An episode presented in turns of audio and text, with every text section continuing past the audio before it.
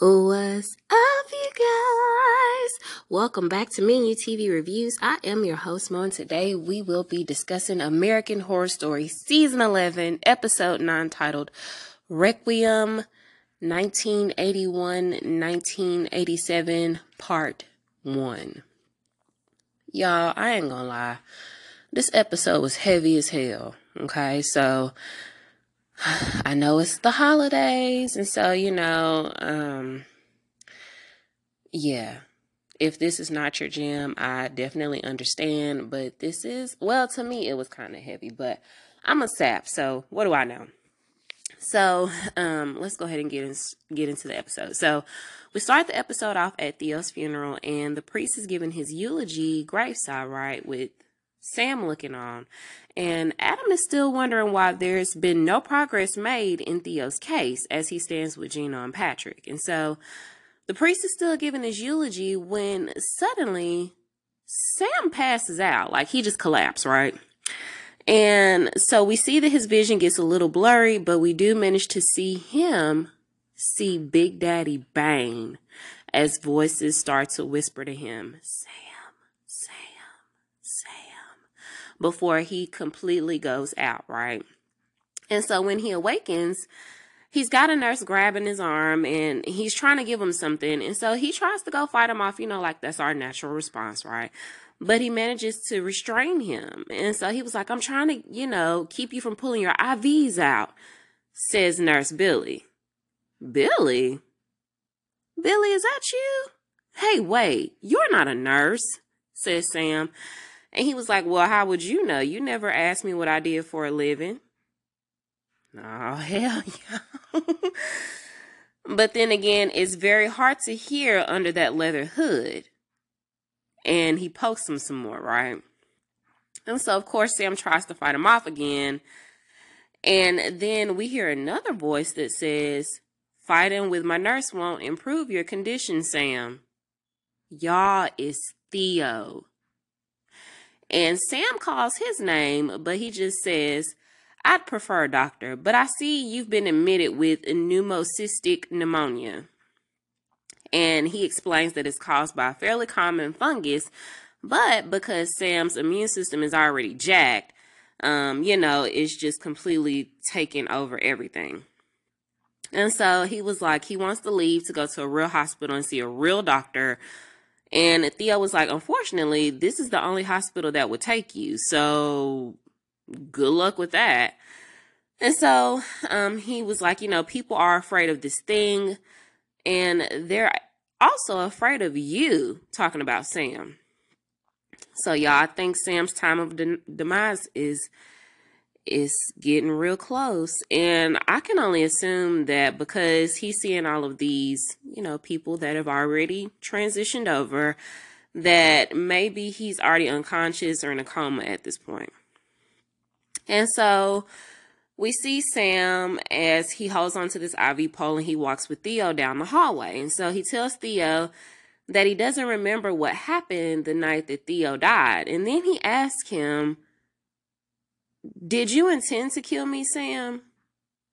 And Sam was like, I don't think so. And so he was like, okay, well, what about all of the others you killed? See, you went through life turning your head away from all these consequences of your actions, but in the end, it always catches up, okay? You have to answer to all of that shit, Theo says, okay? But now, Sam is getting real nervous. And he asked him where's Theo taking him. And so he was like, I remember when I warned you that something was coming. Well, that something is here. And they both eye this hospital room. And so they get closer. And Theo goes in, but Sam doesn't because he just gets like a bare whiff of what's in the room. And he was like, oh, hell no. Like, I'm not going in there. And so we see that in the hospital room, there's this guy rotting away in the bed. And like I said, Sam don't want to go nowhere near this dude. But Theo tells him that's precisely the reason why he needs to come in because no one else wants anything to do with him. And he goes on to further explain that the guy coughing and rotting away in the bed was actually, excuse me, I was actually admitted about a month ago. And unfortunately, he has the same infection that Sam does. So we already know that Sam does not have a good prognosis with this disease. And so Theo tells Sam that the guy, Danny, is actually the first person they had a threesome with. And not only was he a beautiful person, but he was also a very talented writer. Y'all, was that the guy who Sam met at the club that night? Y'all remember when they um when Gino went to the club that night to meet up with Henry, right? To try to get some info about who the Mata killer was. Y'all, was that the same guy that Sam was talking to that night? Because y'all remember the dude was like, he didn't want to ruin his rep because he had just moved out there. And y'all know who I'm talking about? I wonder if that's him. That's probably him. And so Sam does remember him now that he mentioned that he was a writer.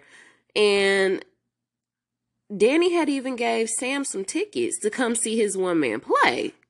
But of course, Sam never went because it wasn't about him. And Sam never brought it up again. And so because he never brought it up, Danny just thought that he had came, but he actually hated the show. And so, you know, Sam, I mean, not Sam, Danny just always thought that Sam just couldn't find the courage or the words to tell him that he didn't like his play. But the truth is, he never even went to see it. And so Sam was like, you know, that's far from the truth. Like, I knew he was talented. You know, I should have went. And y'all, out of nowhere, Danny sits up and he groans in pain. And while he's groaning in pain, I think he starts peeing blood because it's flowing pretty fast, but it's blood, okay?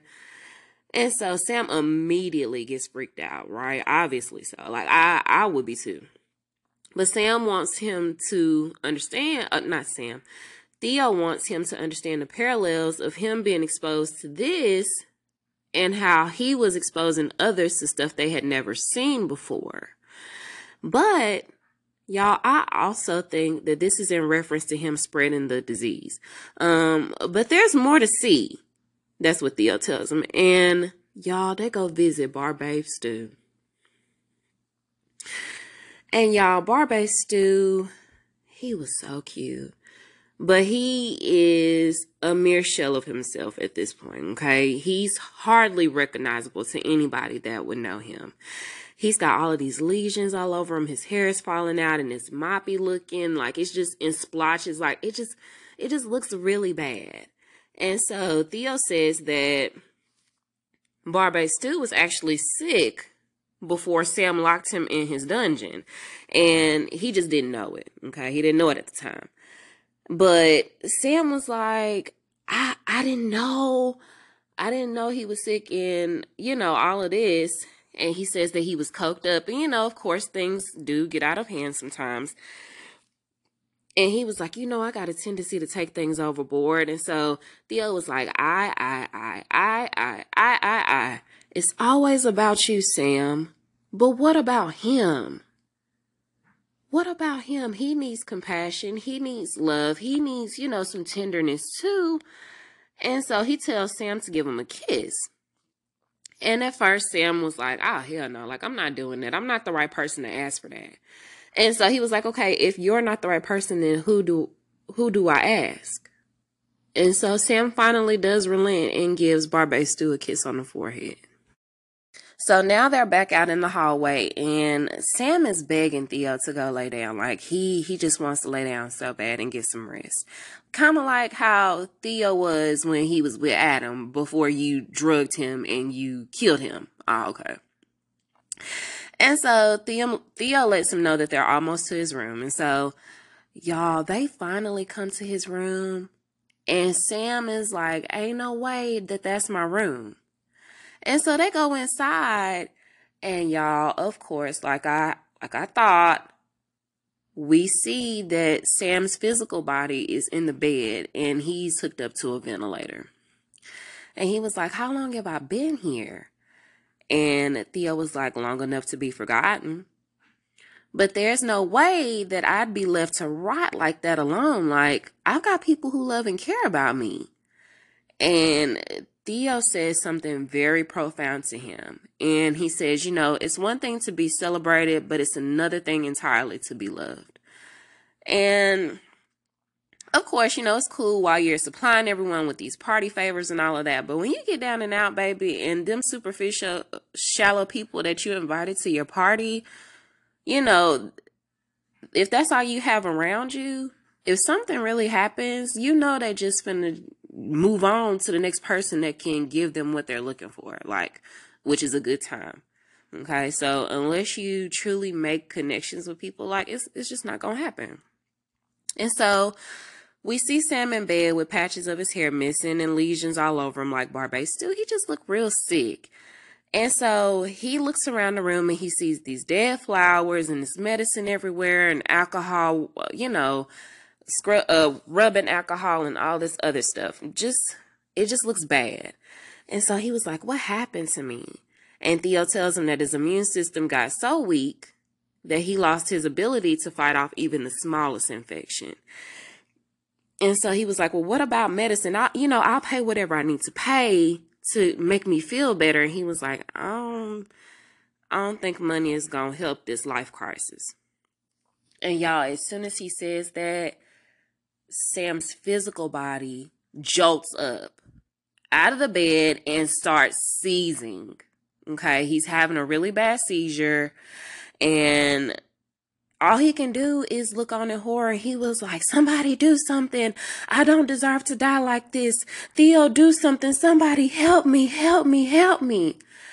And of course, nobody is coming. And Theo can't do anything because he's already dead. Like, yeah, it's just not going to happen. And so, as he's saying that, his physical body sits up even more. And when he sits up, of course, the ventilator circuit comes out of his mouth. And to me, it sounded like the physical body said, Somebody help me, like in a zombified voice. But I might have just been tripping. So, either way, nobody's coming to help. Okay. So then after that, he wakes up in like this human sized cage that's very similar to the ones that, you know, he used to imprison guys in. And so he was like, What's happening? Where am I? And there's nobody in the room, like there's no furniture, there's it's just an empty room. Okay? Just a black empty room. And then we hear this voice and it's like, What's wrong? Being locked in a cage not as comfy as you thought it would be? And y'all, it's Henry. And Henry is dressed in a cop costume. And so Sam basically tries to justify some of his pieces from his BDSM collection, but Henry says, you know, it's people like you that make the world hate people like me. And, you know, we're similar, but we're really, we, we have some uh, you know, some similarities that we're both misunderstood. But one of the major differences between the two of us is that Sam is literally like an egomaniac. It's always about him. Okay. So he goes on to say that it's one thing to have a kink, but it's another to torture people. And when he says that, y'all, Big Daddy Bane pops up. Okay. And we see that he's got this whip in his hand. And then we see this man who happens to be laying face down on like this table. And we find out that this man is actually Sam's dad. And so Big Daddy Bane starts to like beat the crap out of him with this like this whip, right? And so Sam was like, you know, please don't do that. You're hurting him. You're hurting him. Y'all did did Sam's dad do something to him when he was little to make him turn like that? Like was was he touching him or was he just very abusive like in any aspect? Like I'm just curious, but we never find out, okay? We don't know. And so the whipping finally stops, but then another man that's nicely dressed pops up, right? And so when he pops up, he's sitting like in his chair and his wrists are bound to like they're they're hung, they're strung up above his head and they're bound like with chains, like wrist, at the wrist.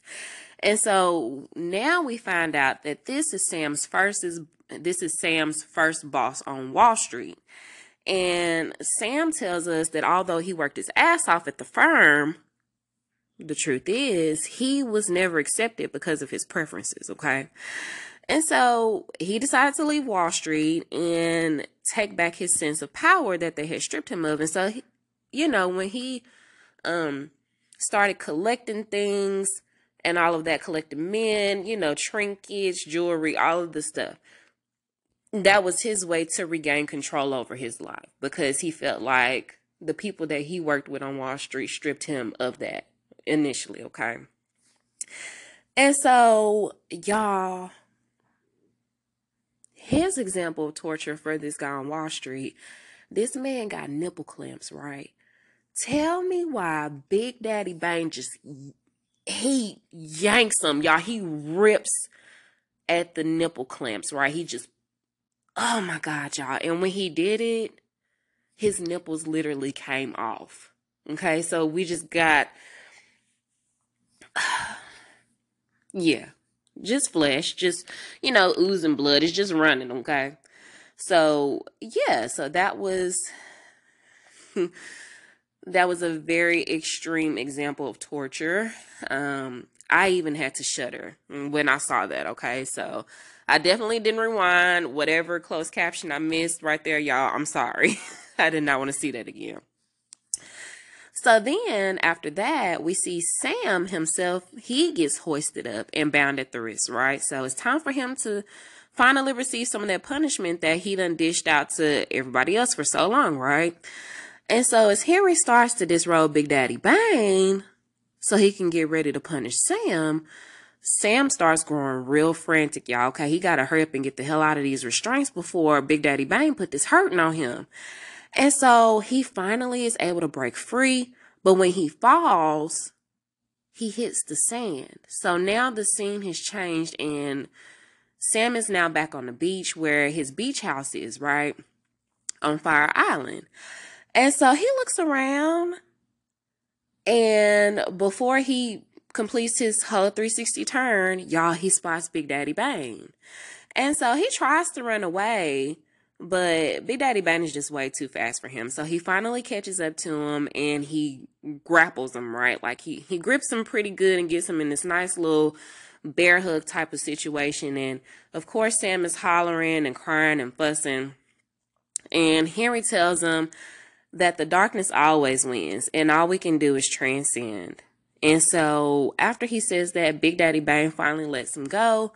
And when he lets him go, we finally see the boys with the antlers standing off in the near distance, and they're just kind of like looking at him, okay? And amongst the crowd of boys and antlers, there's Theo. Y'all, so we know now that it's time for Sam to go ahead and make his transition. And so he looks back at Big Daddy Bane and he does something that nobody else does, y'all. He pulls the mask off of Big Daddy Bane. And under the mask, there's this very handsome man. Like he's very handsome, tall, blonde, blue eyes. Like I, I'm assuming his ideal man, right?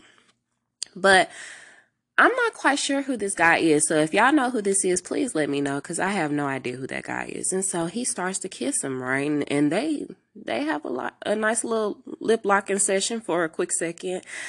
And then the boys finally come to collect them, okay? And so Henry says, Well done, Sam. Well done. And as he's saying that, they pan back to the boys. And then when the camera finally is supposed to come back to Sam and Big Daddy Bane, both of them are gone. Okay. So we know that Sam has transitioned. Okay. And now um it's just Henry standing there and he's holding an urn. And he walks down a little ways towards the ocean and scatters the remains, who I presume are Sam's. Okay.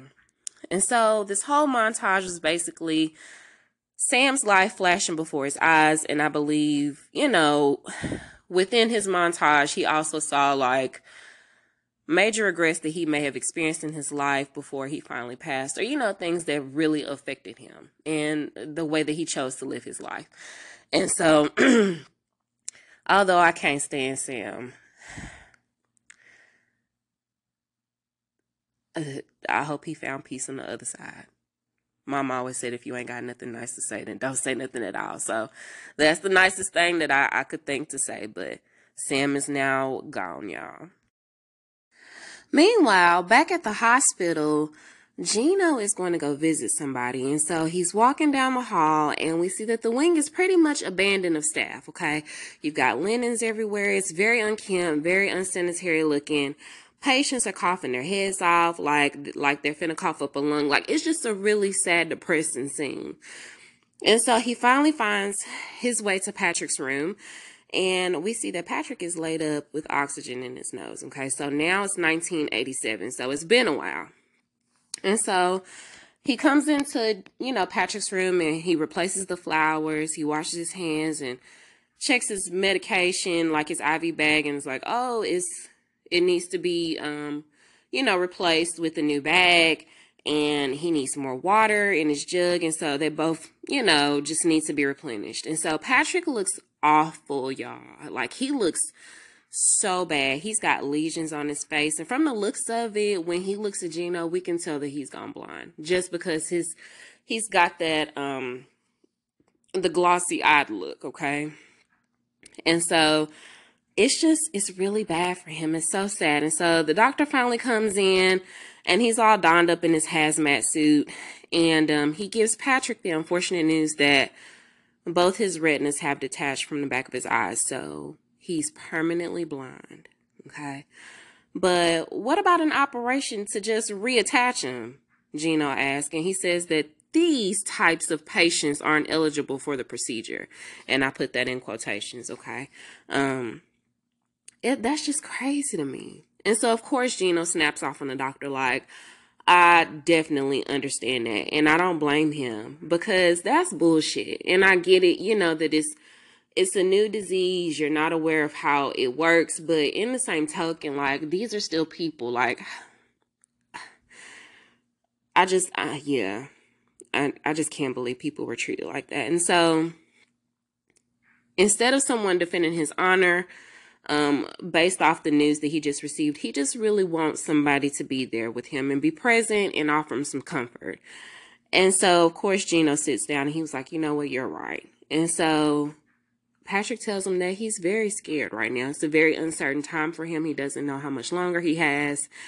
And so it seems like though he's kind of accepted his fate. Um, and you know, they say like when you get close to death, you just kind of know that it's coming. Okay. It's just a matter of when at that point. And so he asked Gino to sell his life insurance policy. And so Gino was like, no, I'm not going to do that. And he was like, yeah, I need you to do that so you can pay for my funeral because if he doesn't sell it, it's just going to go to his parents. And he doesn't want that to happen. So I'm not sure what type of um, relationship he had with his parents. Um, but I can only assume that it's probably not one that's good because if it was, then he probably wouldn't be giving that money to Gino. Um, so I don't know. And so, like I said, it seems like Patrick has accepted his fate. And then I'm assuming this is in this is a hallucination because now Gino is gone and he's in the room by himself, but he's dropped the call light. And so he tries to get it because it's on the floor now. Okay, so he's trying to reposition himself in the bed and you know the water that Gino replaced earlier, he knocks it off the the tabletop and um, it falls to the floor. And so when he tries to get up, y'all, he tries to use the wall to help him stand up, but because he's so weak, he can't really get his balance initially. And so he slips on the water that he just accidentally spilled. Okay. And so now he's on the floor and they're playing this music like Big Daddy Bane's gonna get ready to pop up, but that's not the case. And so we see that Patrick feels his way around the room until he makes his way to his wheelchair. And so once he reaches his wheelchair, he sets himself up and so he wheels out into the hallway. And when he goes out there, y'all, it looks like it's a scene out of a horror movie. Okay. I'm just waiting on the serial killer to just step around the corner and just try to chase him down this hallway, honey, in this wheelchair. He can't see. And so instead of that happening, initially there's silence because he's like, you know, hello, is anybody there? Can anybody come help me? Silence. And then Barbara comes and she tells him to open his eyes. And so at first he's just like, I, I can't, I can't do that. Like I can't see anything. And so she was like, open your eyes, Patrick. Yes, you can. And because like I said, at this point, I think he's getting ready to transition. His physical ailments are now slowly making way for his spiritual rebirth, right? And so he's now actually able to see Barbara and she's in her wedding gown. And he asks her, Is she there to punish him? That is so sad, y'all. Like, I didn't think that I would feel bad for Sam and how he died, but y'all, I Patrick Patrick was wrong for some of the stuff that he did. But his whole death sequence, it was so sad, y'all. and so he asked her, was she there to punish him? And she says, no, there's nothing left to punish. And she's there to actually help him see. And so he takes her hand and they walk into this light. Okay. So then after that, she takes him back to one of his crime scenes and this actually happens to be the first one where him and Gino met. And it's the day after Halloween and it's 1980, okay? And I think they put that in there like that because of the crime scene that he was called to investigate. So there's this guy and he's got like these angel wings on um, with nothing but his boxers, and he fell from however many stories building. Okay, and so he's he splat on the concrete. Okay, and so they said that he jumped to his death or fell to his death because he was on angel dust. And it was kind of ironic because he had the wings. So maybe he thought that he could fly with the wings on angel dust. I'm not sure. But either way, this is where him and Gino first met. And so she was like, you know, of course you were married, but you were unhappy. And so we see that Patrick is giving Gino, you know, whatever information he can give him so he can put it in the paper. And Gino clocks him real quick and says that people like us need somewhere to go. And Patrick tries to play it off, but after a while, he ends up taking Gino's number, okay? Because Gino wrote down his number and was like, I, I know what you about. I know what you're about. And so he he slid him his number and was like, Don't keep me waiting for too long, basically. And so then she takes him back to August of 1977. And this time there's been a holdup at a bodega. And this is where he has another um he has another encounter, male on male encounter. And so like I said, there was a holdup at the bodega, and his partner at that time shot first and ask questions never. Okay. And I guess apparently he killed this guy that he shot. And so, although his partner was a black guy, the truth is he still killed an innocent man. And so now they have to come up with a way to cover it up. Okay. And so he's trying to make his partner feel better. Like the, the partner is in the shower and he's he's trying to get all this blood, you know, spatter off of him and all this and all that. And so Patrick is kind of like hanging out outside the shower and, and talking to him, right? And so he's trying to console him and tell him that, yeah, he did the right thing, but he's lying to him, okay? And so then the partner opens up the um the shower curtain and Patrick is looking at his face initially. He was like, Yeah, you got something you got you missed the spot right there behind your ear. And y'all it turned steamy. So now, not only is it taboo at that particular time for it to be man on man, but it's also taboo because it's interracial. Okay. And so they start kissing. And it just so happens that Mulcahy was walking by and he looked in there and he spotted them kissing. And so he comes in and is like, you know, what the hell is going on here? And so, of course, Patrick is startled and he's not ready to come out yet. And so he pushes his partner up against the the other side of the shower, right? But when he does that, his partner hits his head on one of the shower handles. And so y'all, I was thinking that the partner was going to end up dying um because he hit his head pretty hard on that handle and it was really quick too, you know. So um Patrick tries to play it off real quick and was like, "Yeah, this derogatory word, I'm not going to say that word this derogatory word was kissing me on the mouth and this, that, and the third. And so McKay, he was like, okay, just get out of here, Patrick. Like, I'll handle it. And so he ends up throwing the towel at Patrick's partner and tells him to get the F out. And so, um, like I said, that just could have went way worse than what it did. But then the scene changes and we see that Patrick is he's dissecting it looks like he's dissecting somebody. And y'all, here comes Whiteley. And he looks like he's Whiteley's apprentice, right? And so Whiteley is trying to tell him how to basically like dismember this body or put it back together. I don't know. The guts are out and it's a headless corpse, okay? And so Whiteley was like, okay, well, go get the head. And Patrick was like, uh uh-uh. uh I told you I can't even do what I'm doing now. Like, I'm definitely not going to go get the head. And so Whiteley was like, okay, fine, whatever. I'll do it myself. And so, y'all, he goes over to grab the head. And when he pulls the head out, y'all, it's Patrick's head. And so he comes over and, like, puts it, like, tries to reattach it back to the body. And everybody's looking confused, including myself, because I'm like, what the fuck is going on here? And so Barbara tells him that he was he was botched up as a person, okay? He screwed himself time and time again by getting into these situations, by lying about who he truly was. And then to get out of those situations, he used others as scapegoats, okay? And he just kept doing it time and time and time again. And although he was able to get out of those situations, it didn't negate the pain that he accumulated while he was going through those experiences. And so, you know, Barbara was like, well, you know, the body always remembers certain things though until you learn to address how you feel and address those particular experiences, you know, you're just going to keep feeling this pain. It's not going to go away.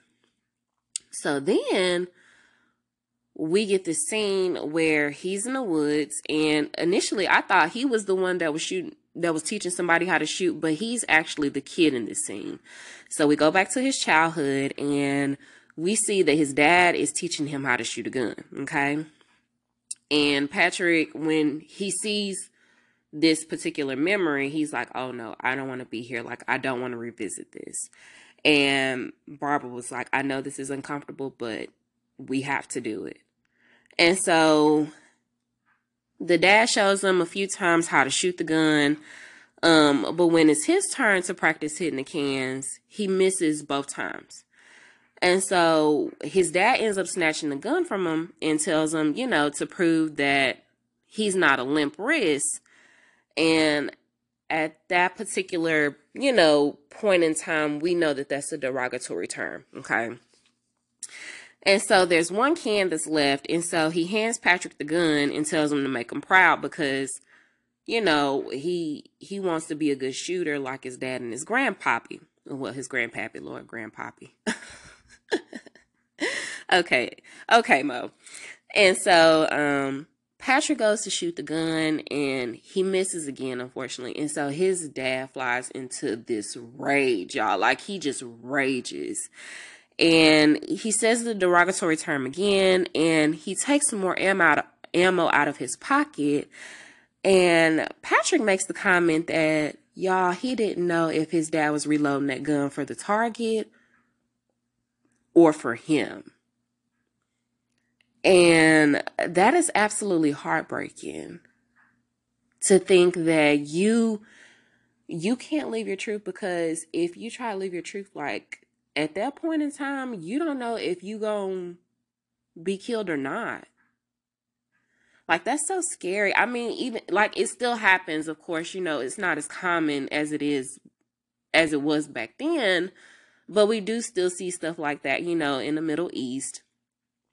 Like they don't have all of the freedoms that we have over here. And so it's just very it's just very unfortunate that people still have to push down their truth. And so young Patrick tells his dad that he can do it. And instead of giving him the gun again, daddy taunts him. And y'all, he takes the gun after he's reloaded it and he puts it right next to Patrick's ear and he starts firing at the can. And of course he hits it, but y'all, he doesn't stop after he hits the can. He keeps firing until he empties the chambers. Okay, all of them. And of course, this has to rupture Patrick's eardrum. Like, it's just ridiculous. And so, dad, after he finishes firing the gun, he storms off and he leaves Patrick there by himself, like, just all of these emotions of sadness and hurt and dis like it's just bad and he's holding like he puts his hand up to his ear and when he pulls it back of course he sees blood so we know for sure that he's ruptured his eardrum Whew. It's so heavy, y'all. And so Patrick was like, it's worse than he remembered. And then we jump back to present day. And Gino is still in the room with them and he's holding his hand. And Barb is standing off to the side in the corner. Okay. And he thanks Gino for being there and apologizes to him for all of the hallucinations because he doesn't know what's real and what's not anymore. And so, you know, Gino was like, no, baby, that's okay. Like, I'm here. Of course, I'm going to be here and so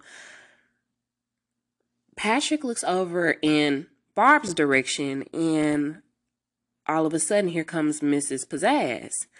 And she starts singing, y'all, and she's singing like this weird tune. And I wasn't paying attention to the tune because I knew what was happening.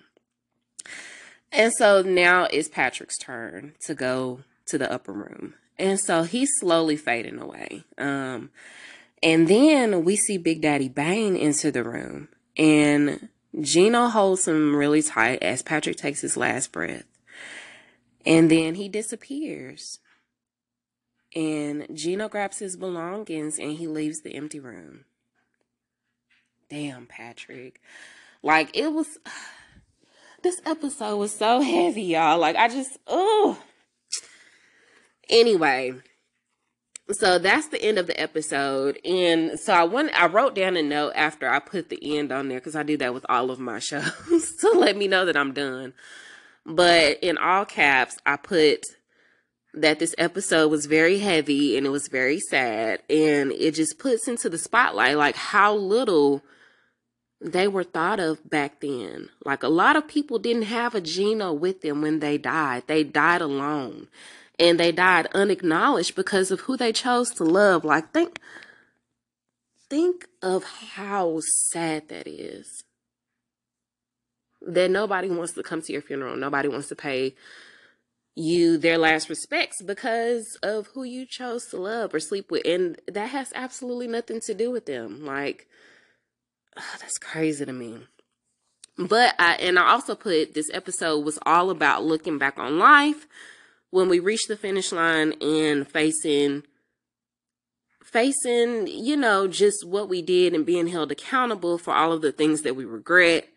Um, you know, some of the hurtful things that we did that were very impactful on other people or on ourselves, you know, if we got hurt and owning our actions. And at the end of the day, hopefully, the hope and the prayer is that this all cancels out so that we're able to actually find peace on the other side of this life.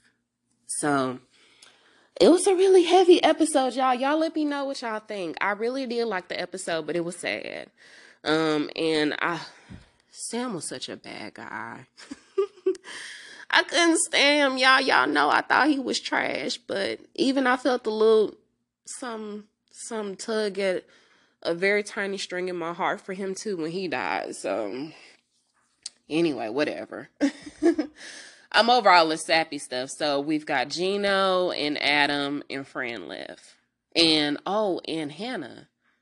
Um, of course, we'll see what happens with Hannah and that baby. But y'all let me know what y'all think. Y'all can reach me at Menu TV Reviews on Facebook and on Instagram. I'm becoming way more active on Instagram, y'all. So I'm I'm getting there. Okay, you can also reach me at uh, my TV reviews podcast without the S on the end at gmail.com. You can also leave me a voice message just pop in and say hey to your girl. Everything is appreciated. I talk back, okay? So, um, yeah, just let me know what you think. Rate and review me um, so other people can find us and join the, the reviewers podcast. Like, we're all family here. We just love all these shows. So, yeah, that's all I got for you guys. Um, I hope you guys have a wonderful, wonderful um, week because the week is from the start. Y'all got two this weekend. Ooh, y'all must know that I love y'all. I don't know how this week gonna go, so hopefully we'll get Wednesday out and um, Big Sky out before Friday. And we'll definitely wrap up American Horror Story before the end of the work week. So I hope you guys have a wonderful week. I will talk to you guys soon. Um, and until we meet over the airwaves again, I am Mo, and I will talk to you guys. Bye.